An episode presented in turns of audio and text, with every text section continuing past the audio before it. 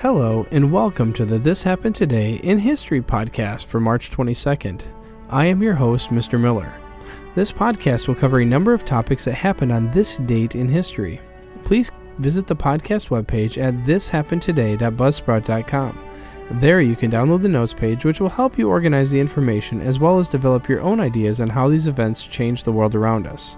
If you're interested in hearing more, please consider subscribing so you will not miss out on what happens tomorrow in history.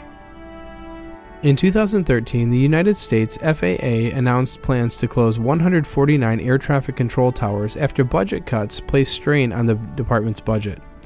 The Federal Aviation Administration announced on Friday, March 22nd, that it would shut down 149 of the 516 air traffic control towers across the United States beginning on April 7. Why is the FAA doing this? Because of the sequester that took effect on March 1st, resulting from a 2001 budget deal, the sequester mandates cuts of 85.4 billion from the federal budget that year and larger cuts in subsequent years. Although cuts were widely publicized as across the board, some divisions of the Department of Transportation were exempted. The FAA will take more than 60% of the sequester cuts for the, all of the DOT, even though the agency only makes up about 20% of the department's budget. FAA Administrator Michael Huerta testified before the U.S. House of Representatives on February 27th. The FAA's share is 637 million. Which airports are impacted? Well, there are 149 airports in 46 states will lose air traffic control towers.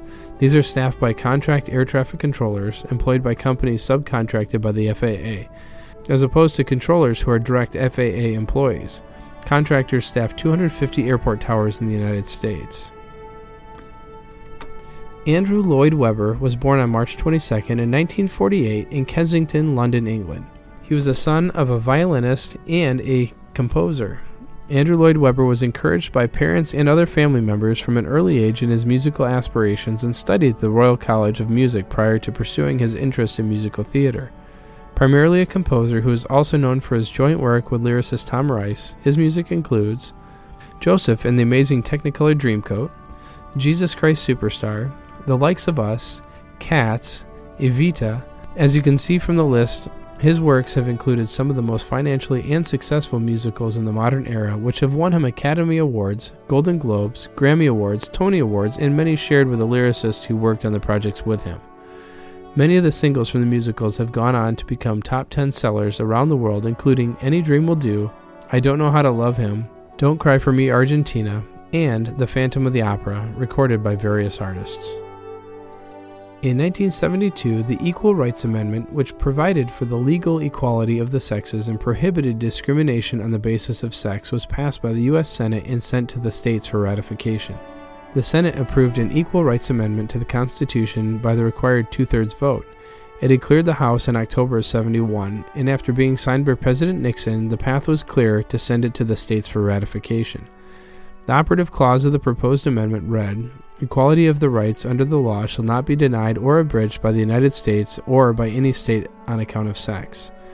The House had voted 354 to 24 in favor of the amendment. The Senate, after rejecting an exemption of women from the draft, voted for it 84 to 8. First proposed by the National Women's Political Party in 1923, the ERA was aimed at providing for the legal equality of the sexes and prohibiting discrimination on the basis of sex. More than four decades later, the revival of feminism in the late 1960s spurred its introduction into Congress.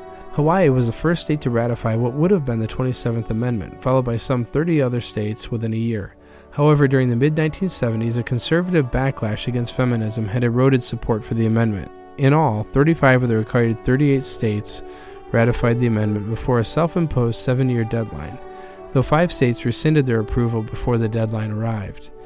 In 1978, Congress passed a bill by constitutionally questionable simple majority that extended the ratification deadline by another 39 months. During that time, however, no new states acted on it. After a lower court ruled that the deadline extension was unconstitutional, the U.S. Supreme Court declined to hear the appeal, declaring it moot on the grounds that it, the original effort had died.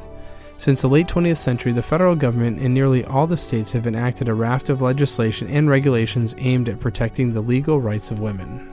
You have been listening to the This Happened Today in History podcast for March 22nd. I thank you for listening and I hope that you have enjoyed learning about historical events from the past.